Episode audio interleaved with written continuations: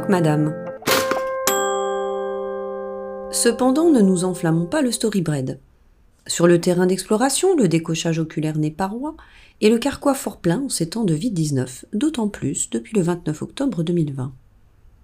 Dans la réalité matérielle, l'ange Kundalini officie moins qu'à l'accoutumée, occupé ailleurs.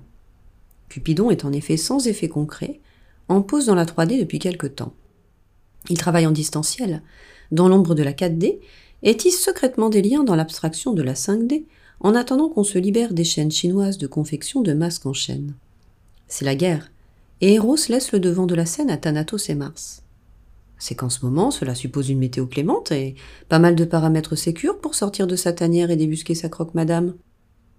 La croqueuse se montre peu, condamnée à la claustration masquée antiface anti-smack dehors, et à rester cloîtrée dans sa case, devant son écran mobile, sa télé, sa radio, son livre, face à sa batterie de cuisine, à côté de ses gosses qui eux dorment dans son taf, en tailleur sur son canapé, en travers dans son pieu, car elle peut s'y étendre, en être covidé non réjoui social qui tente de ne pas s'éteindre.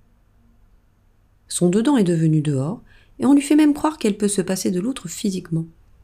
Des masquages dedans et masquages dehors. Une émotion contenue par le baillon, une non-reconnaissance en voie de normalisation, arbitrée par la force de contention antivirale à l'extérieur. Elle somnole dehors, le chakra solaire en veilleuse, tandis qu'elle promène son chakra sacré sur la chaussée et à son travail, puis elle se réveille dedans, cycliquement, legging sur son fauteuil et née dans ses loggings sociaux. La touche d'entrée du clavier a pris le pas sur le contact réel. Nettement plus difficile, depuis la Covidaille, de se favoriser le lien à l'autre, dans la rue, comme ça, de façon spontanée, à la faveur d'une balade ou d'une baguette à la boulange avec un rempart à connexion sur le faciès.